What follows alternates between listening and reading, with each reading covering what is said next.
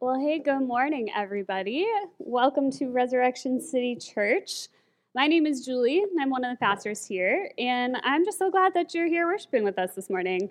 Um, and lucky for you, this is our uh, fall kickoff Sunday, which means we're going to have an ice cream truck after service. So you came on the right Sunday.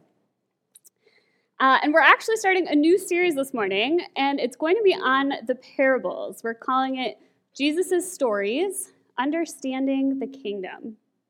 And with this series, we are actually bringing back our question and response time.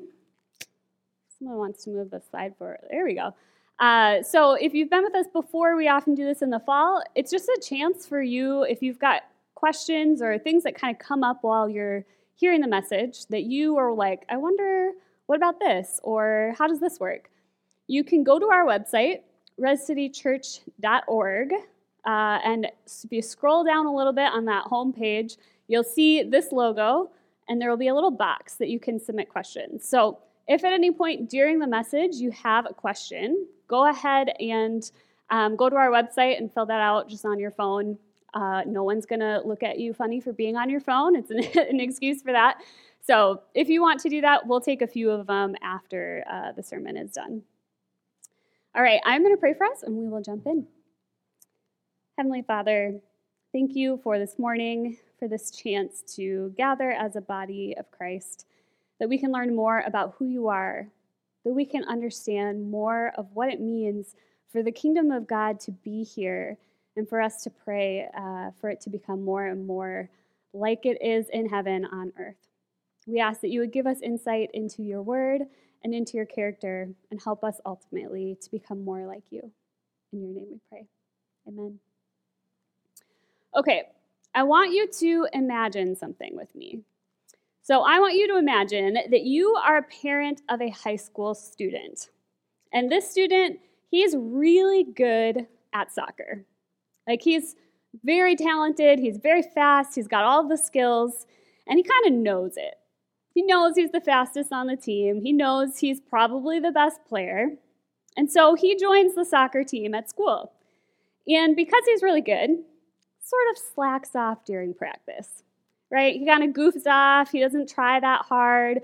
Maybe he doesn't even really listen to the coaches all that much because he knows I'm the best player on the team, right? Like, I don't have to practice that hard. I've already got the skills. And so, you as this parent, you witness this. And every day when you come to pick up your kid from soccer practice, you see your kid slacking off, and you see all the other students working really hard right? They're trying to get better, they're listening to the coach, they're putting in the effort.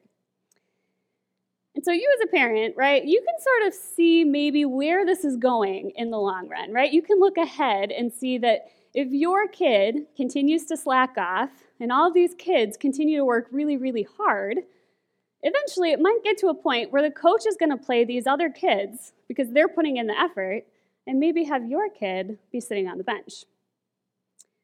Now, you can do a couple of different things in how you want to handle this, right? You could sit your kid down and say, look, you need to put in the effort and practice, or this is not going to go well for you.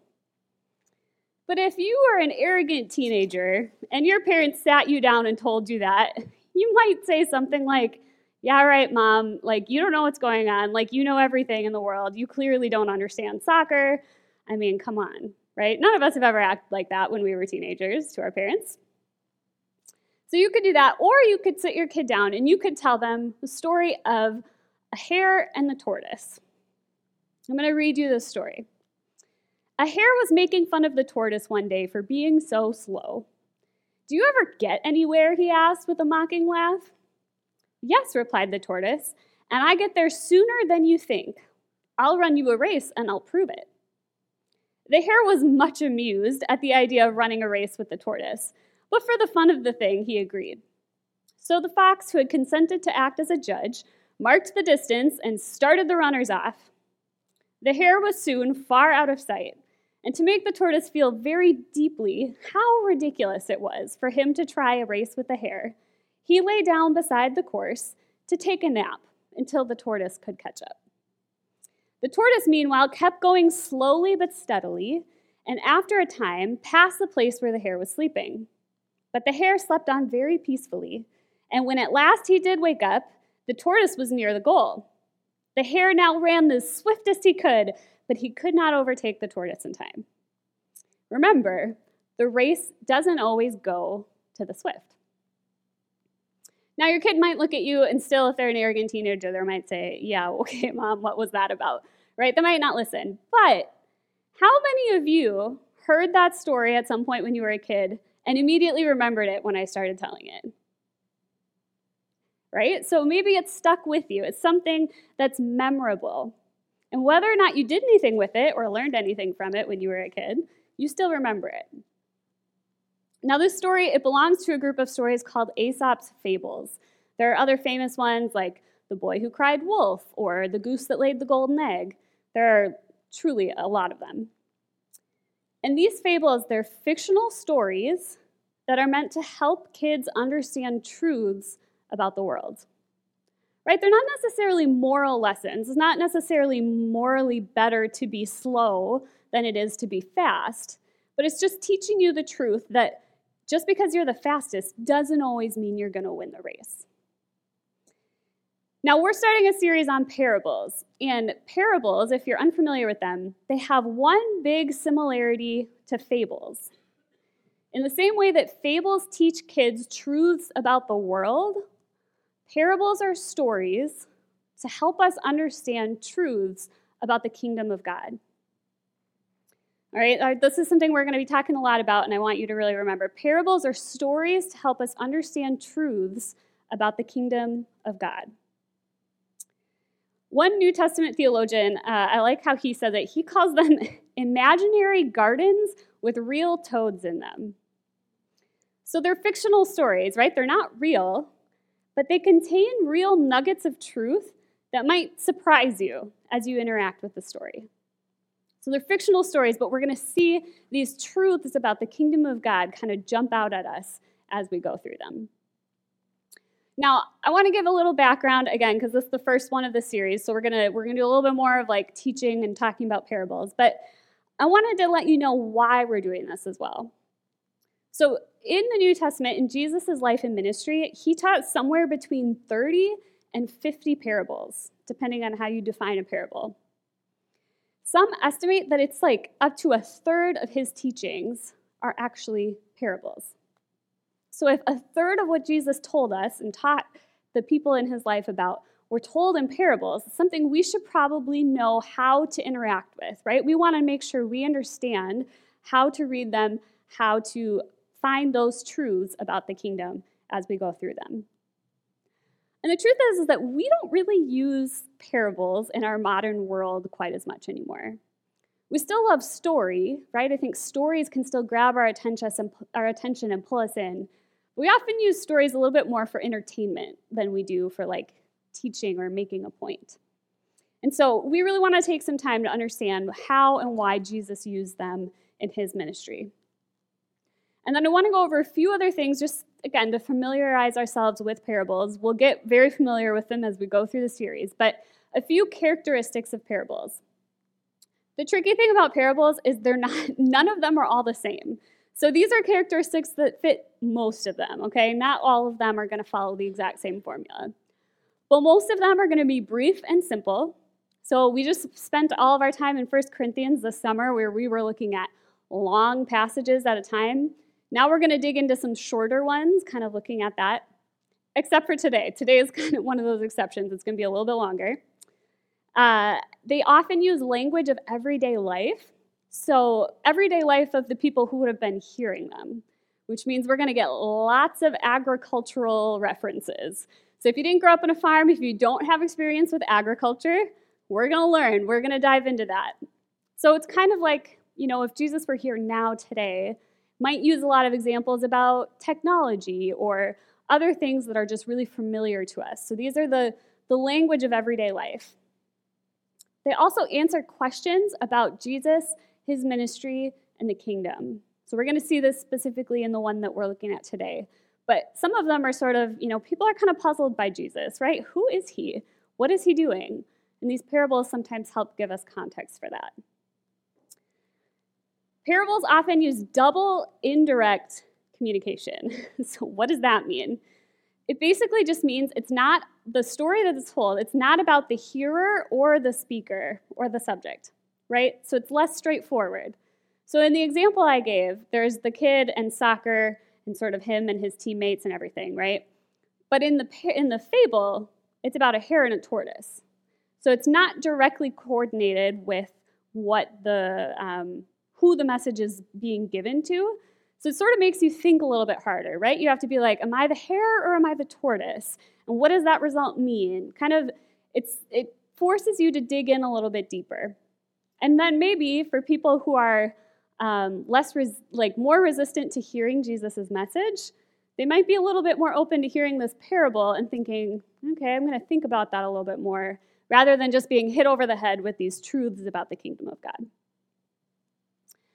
And then lastly, they're not just moral teachings and they're not just theological teachings.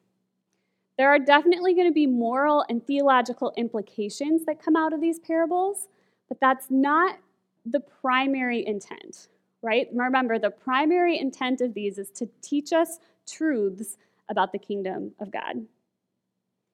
Okay, so in a lot of ways, the one the parable that we're going to look at today, the parable of the sower, it's actually kind of a parable about hearing parables. So it's a perfect one to start out, um, and we're going to jump right into it.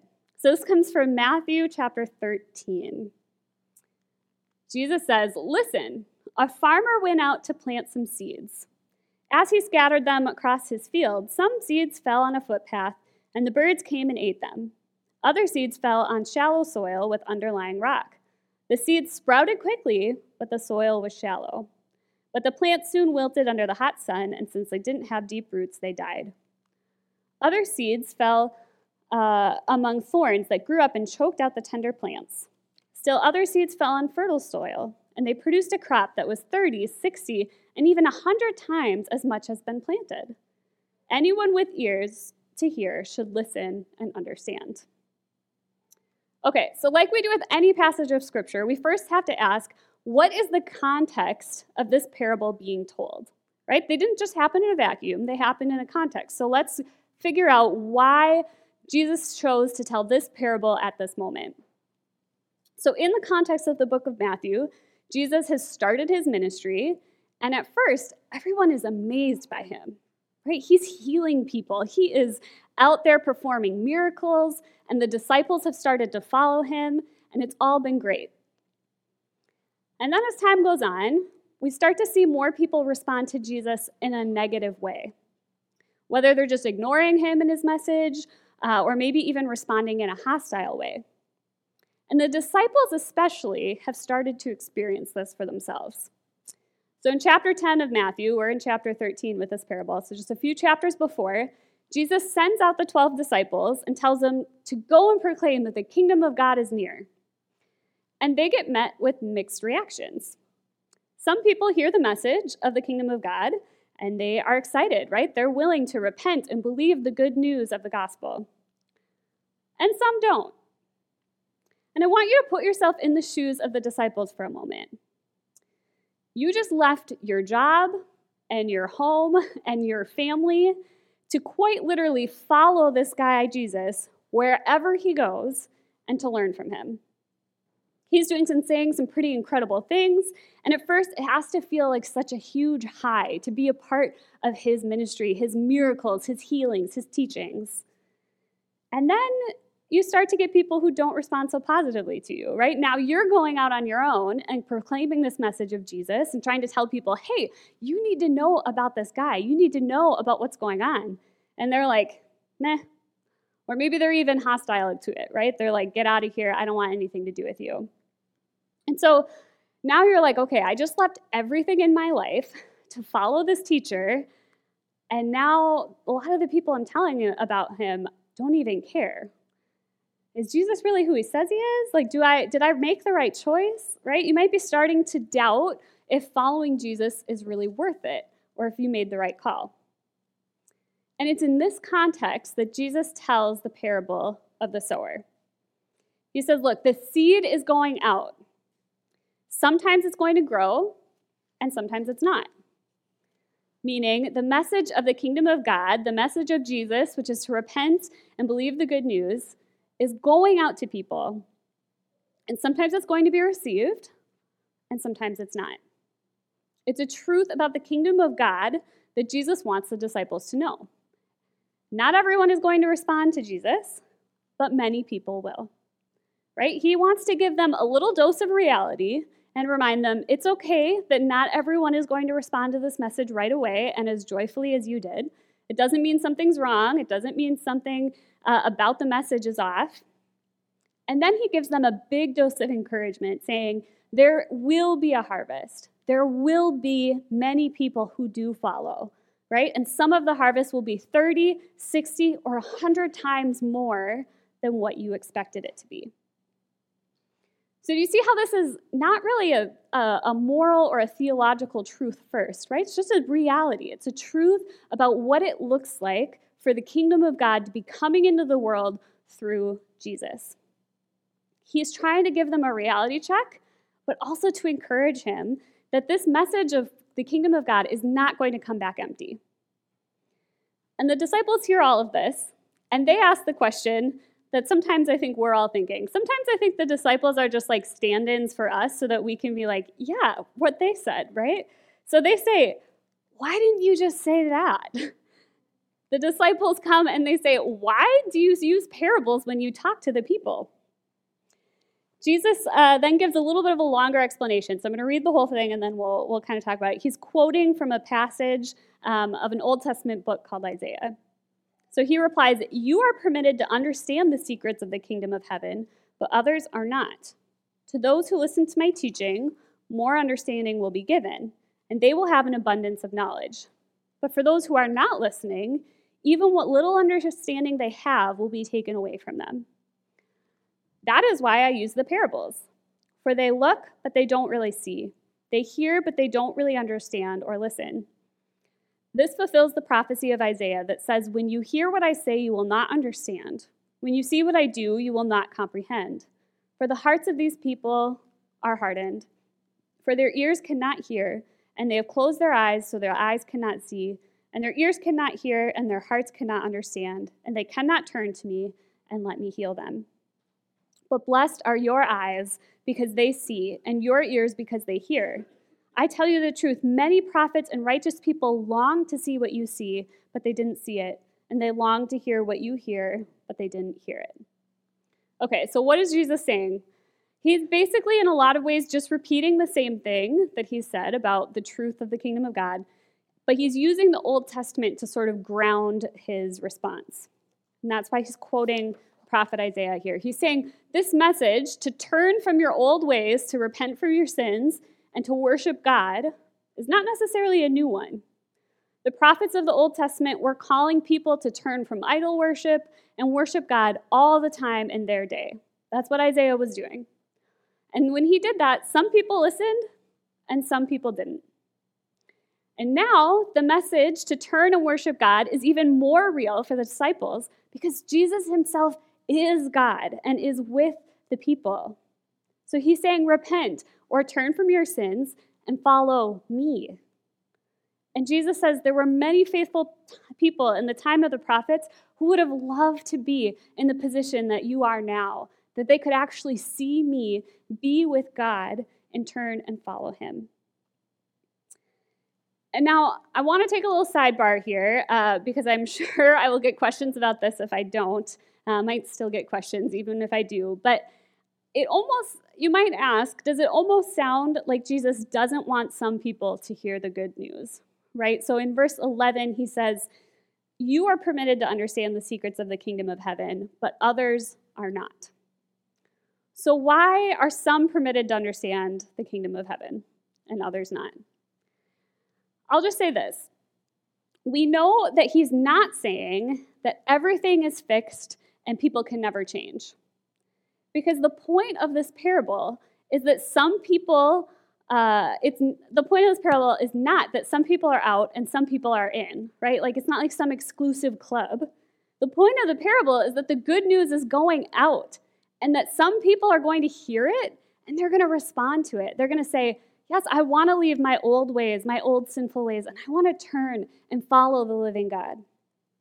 So, if he, the whole point of the parable is that some people are going to respond to this good news, then it can't be the fact that like everything is fixed and nobody can change. Nobody can uh, like leave their sinful life behind and turn and follow Jesus, right? We're all examples of that. And the whole point of the parable and the parables surrounding it, there's this whole kind of section in Matthew with these parables about growing the kingdom, are about how the kingdom does grow, how people are going to turn and hear the good news of God. This parable isn't trying to explain some big theological truths about how people move from being people who don't understand to being people who do. It's just depicting the fact that there will be people who do both. And really the focus is on the is on the people who are going to come to know Jesus and follow him.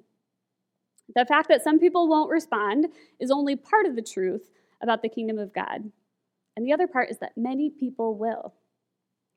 Which again brings us back to that main point, right? The disciples were confused as to why not everyone is following Jesus when they thought, like, this is the guy, right? This is it. This is a really big deal. And some people, he's like, why, why do some people not see this? And Jesus is just reminding them, not everyone is going to respond to Jesus, but many people will, right? Don't be discouraged if someone doesn't respond, because there still will be a harvest of many who do. And I think this is an encouraging thing for us today, too, because it can be tough as a Jesus follower to see so many people either not responding to the message, or maybe you see people in your life who once responded and are now walking away from their faith. Right? I talk with a lot of you, and I, I know that there are people in your lives who are having that experience, and it's hard to watch. It's confusing. It can be difficult to know what to do with. And this, this parable reminds us that just because someone doesn't respond, or maybe they're walking away from it now, doesn't mean that there's anything wrong with the message of who Jesus is. So we don't need to try and change the message. We don't need to try to make Jesus more palatable or more likable. We just need to trust that God is in control of this and that some of these seeds are really going to grow. And it's going to be surprising. Some of them are going to grow more than we think. Or maybe it's going to take time and it's going to happen at a later date when you're not around and you don't get to know about it. But we trust that there is going to be a harvest of many people who are going to turn and follow Jesus. Okay, we have to finish the parable. Like I said, this one is a little bit longer than the others, and it's because Jesus actually gives us an explanation. So don't get comfortable with this explanation from Jesus because you're not going to get it with most of the other parables. But we do get one here, so I want to make sure we get to that. So, verse 18 says, Now listen to the explanation of the parable about the farmer planting seeds. The seed that fell on the footpath represents those who hear the message about the kingdom and don't understand it. Then the evil one comes and snatches away the seed that was planted in their hearts. The seed on the rocky soil represents those who hear the message and immediately receive it with joy. But since they don't have deep roots, they don't last long. They fall away as soon as they have problems or are persecuted for believing God's word. The seed that fell among the thorns represents those who hear God's word, but all too quickly the message is crowded out by the worries of this life and the lure of wealth, so no fruit is produced. The seed that fell on good soil represents those who truly hear and understand God's word and produce a harvest of 30, 60, or even 100 times as much as had been planted. Now, some scholars, if you get into like New Testament studies of parables, will argue that parables only have one main point, right? They're brief, they're simple, they have one main point. But others would say that, especially in this parable, because Jesus gives so much detail about all of these different types of seed and, or soil and what it means, that there has to be something that he wants us to take from it. And I would agree. Usually, if there's a lot of detail given to something, it means, hey, pay attention to this, see what is there, and see what you can apply from it. And as I was thinking about this parable, I couldn't help but think about my own garden. So I've been attempting to garden for uh, as long as we've moved into the house that we are currently in. So it's been like seven years. And I have not been very successful. I will just tell you that. Uh, I have had fruit and, or vegetables who have grown in weird shapes. I've had cucumbers that came out as balls instead of as like the normal shape that they're supposed to be. I've had some vegetables that just won't grow at all. And then I have had some that like replant themselves every year, even though everyone tells me that that probably shouldn't be happening. So I have been trying all of these different things as I've tried to garden, right? I'm not, I mean, I'm not trying that hard, but I'm trying some things to see what works and what doesn't work. And the biggest piece of advice that I have gotten that I haven't taken up yet is to get my soil tested. So the U of M has a soil testing lab, uh, and you can bring in soil samples of, from your garden and have them test it. And they will actually give you like a little report card and tell you what nutrients and things your soil is lacking, or maybe what something that your soil has too much of. So, multiple people have told me I need to do this. I think this is the year. Someone hold me accountable. I need to just do it um, because I think it could really help my garden and see how things could change if I could get the soil to a better balance uh, for what these plants need to grow. And as I was thinking about that, I was thinking about how, in many ways, we can sort of test the soil that we might have in our own lives. And in this passage, the ultimate way to test soil is to see the fruit, right? So that means we have to wait a while to see what grows and what kind of fruit is produced, if any. But the parable does give us two examples that we can kind of learn from as we wait to sort of see what fruit is produced in our own lives. So, from Jesus' explanation, we see that some people will expect that following Jesus makes everything in their life perfect. And when it doesn't, when it's challenging to follow Jesus, or when they're persecuted for it, or when it's just more difficult than they expected, they give up. So, this is that seed that's in the rocky soil, right? It grows quickly, but it doesn't have deep roots. We also see that some will believe, right? They're going to grow and sprout, but the worries of this life will consume them, and they won't actually produce any fruit. This seed ends up with the same result as all of the other ones that no fruit is actually produced. And this is the one that uh, has the thorns, that's described as the the lure of wealth and the like worries of the world come in and choke it out.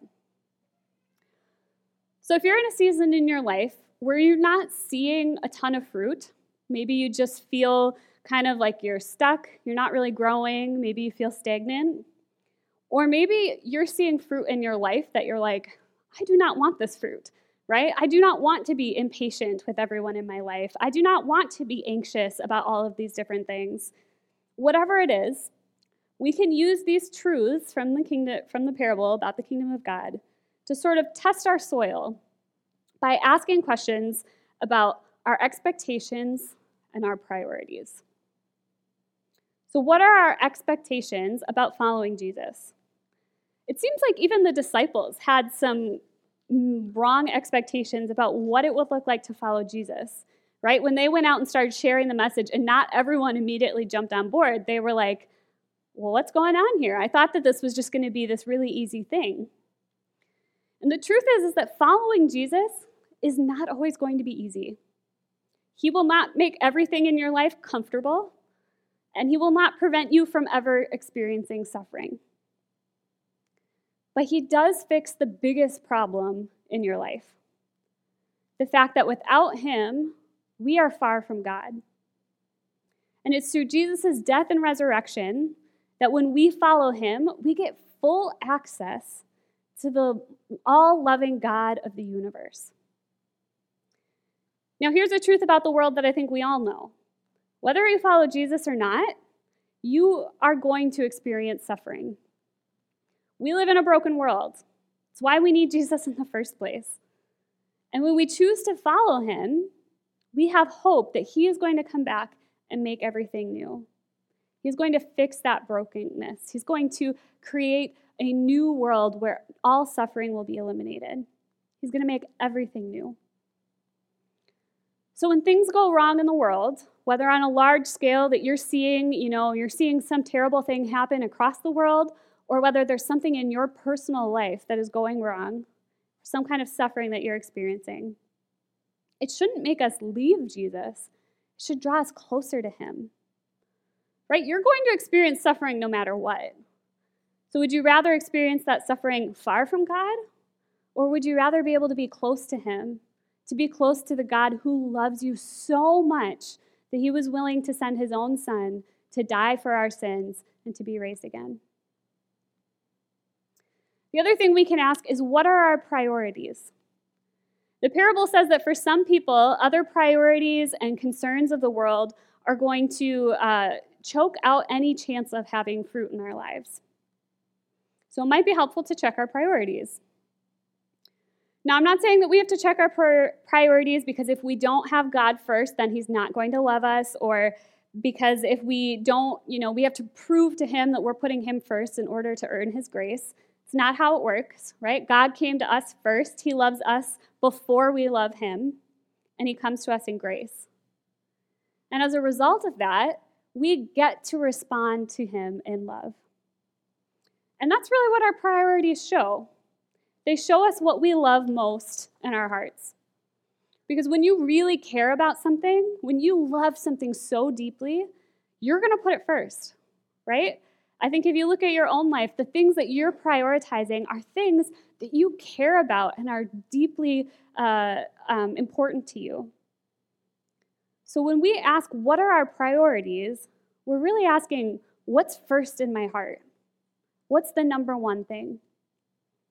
And if there are things that are taking up more space or time in our life that they're crowding out God, even if they're good things, even if they're your family or your friends or your purpose, your work, whatever it is, if it's crowding out space for God to be first in your heart, then that's going to cause problems. It's going to cause you to not be able to produce fruit because it's going to choke out that connection uh, that you have with God. Not that it's going to take it away, but it's just going to make it really hard to focus on Him when it's taking up that much space. So it might be time for us to, you know, reflect on where Jesus is in our heart in terms of priorities. And when we do that, I think the best way to go about reordering that so that God is first in our heart is just to reflect on what God has already done for us. Right? Reflect on who Jesus is. When Jesus comes into the world, his message is repent and believe the good news. And then as he lives in his ministry, we see that he is willing for us is willing to die, to be crucified, which is like the most terrible death that you could have, to be publicly humiliated, so that we can have new life, so that we can be in relationship with Him. When we reflect on that, I think it helps us to reorder those priorities in our own heart and to truly follow Him. And we're going to get a chance to really do that in just a minute. We're going to take communion and we're going to worship together. And uh, communion is a time where we get to really reflect on who Jesus is and what he's done for us. But before we get to that, I promised that we would do some questions and response. So I want to see if there are any questions before we jump in. Uh, Joel, yeah. you got anything? I do. Yeah, we have a we have a few. I don't think we'll get to all of them, uh, unfortunately, but we had a bunch of really good ones. So here's a few okay. for you to to respond to. Um, why do you think Jesus doesn't explain many of the parables? Yeah, that's a good question, right? And I think some of it, again, goes back to our uh, our sort of thinking is like straightforward communication is the best communication, right? I think that's a very Western way of life. Is like we just need the answer. Just tell me what to do. That's not always how people have thought, and that's not how every culture around the world thinks. And so I think we have to remember that and not necessarily put our um, Western views onto the passage and say Jesus should explain all these things. But I think the one the the one reason that sticks out the most to me is that you know again if you're thinking about someone who um, right really has their mind made up about something, maybe it's politics, maybe it's um, what they're going to do with the rest of their life, you know, whatever it is and if you want to have a conversation with them and maybe like challenge them on some of that, if you just go in and say, I don't think that's a good idea, I think you're wrong, they might be less open to hearing why you think that and considering your perspective than if you kind of go in with a little bit of a more indirect way of having that conversation. And when Jesus was doing his ministry, there are a lot of people following him and uh, listening to his stories who might have had their minds made up about who he was or how God worked or whatever it is. And so I think Jesus knew that not everyone uh, listening to him would respond in the same way. And so teaching in these parables sort of gives people more time to think about it and consider it. Um, maybe come back and hear, like, you know, I heard that parable. I'm Not really sure I understand it. I'm Not really sure I agree with it. I'm going to go back and listen to Jesus again and see what he says this time, right? Like, sort of intrigues us a little bit more. It invites us in a little bit more than just sort of yelling and saying, You're wrong. This is how it is. End of story. So I think Jesus doesn't always explain it because it's sort of like an invitation to come back, um, to keep listening, to keep engaging with him and, and his message. All right, what is the meaning of understand in this whole passage? Um, maybe paraphrasing, what does it look like to understand the parable in the way that Jesus is looking for? Yeah, that's a really good question. Um, in this parable, the word hear is really important. And if you listen to it, he uses that word often. And even in the Old Testament passage that he quotes, talks a lot about those who have ears should hear, right? And listen to what is going on.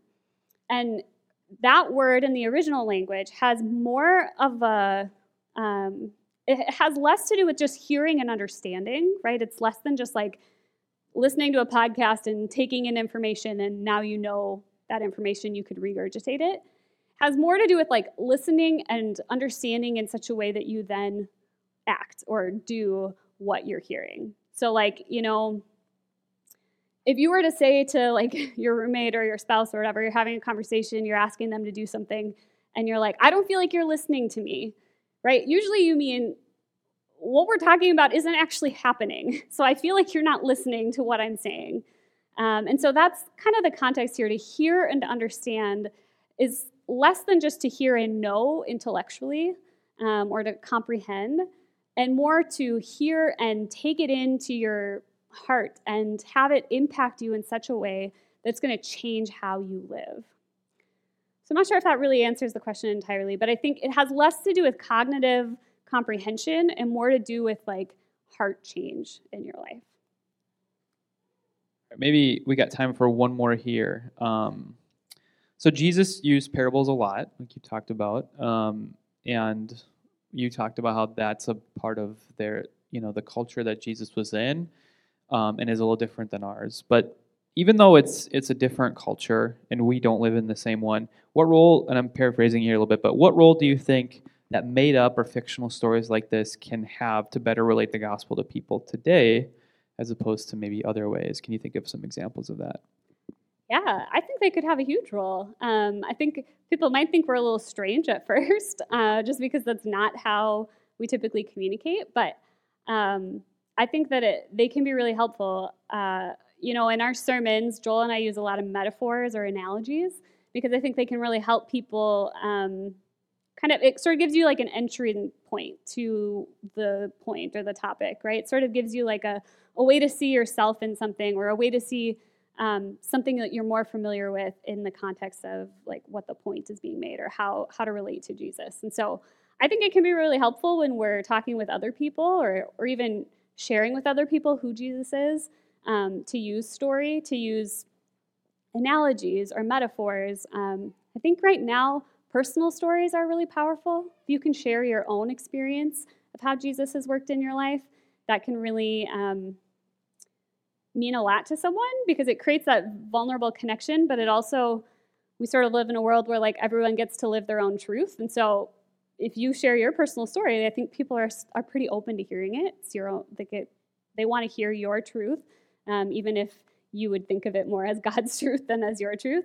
Um, but yeah, I think it can be a really helpful way to help people connect. So think about that as you, or if you come up with a metaphor or an analogy in your daily life, don't just let it pass, right? Think about it. Think about how you can share that with other people, because um, I think we do really learn from that, or at least I know I do. cool. All right.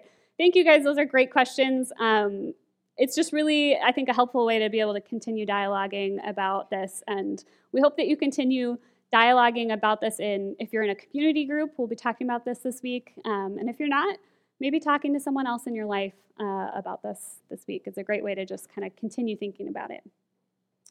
All right, we are going to move into our time of communion. Um, and during that time, we just, anyone can take communion if you don't have to be a member here. We just ask that you are someone who is committed to following Jesus. Um, and so while you do that, I encourage you to um, reflect on your expectations and your priorities about what it looks like to follow Jesus uh, as you're reminded through the bread and through the wine or grape juice what Jesus has done for us on the cross. There will also be someone in the back to pray for you if you have anything you would like prayer for. Um, and then we're also going to be worshiping through song while we take communion.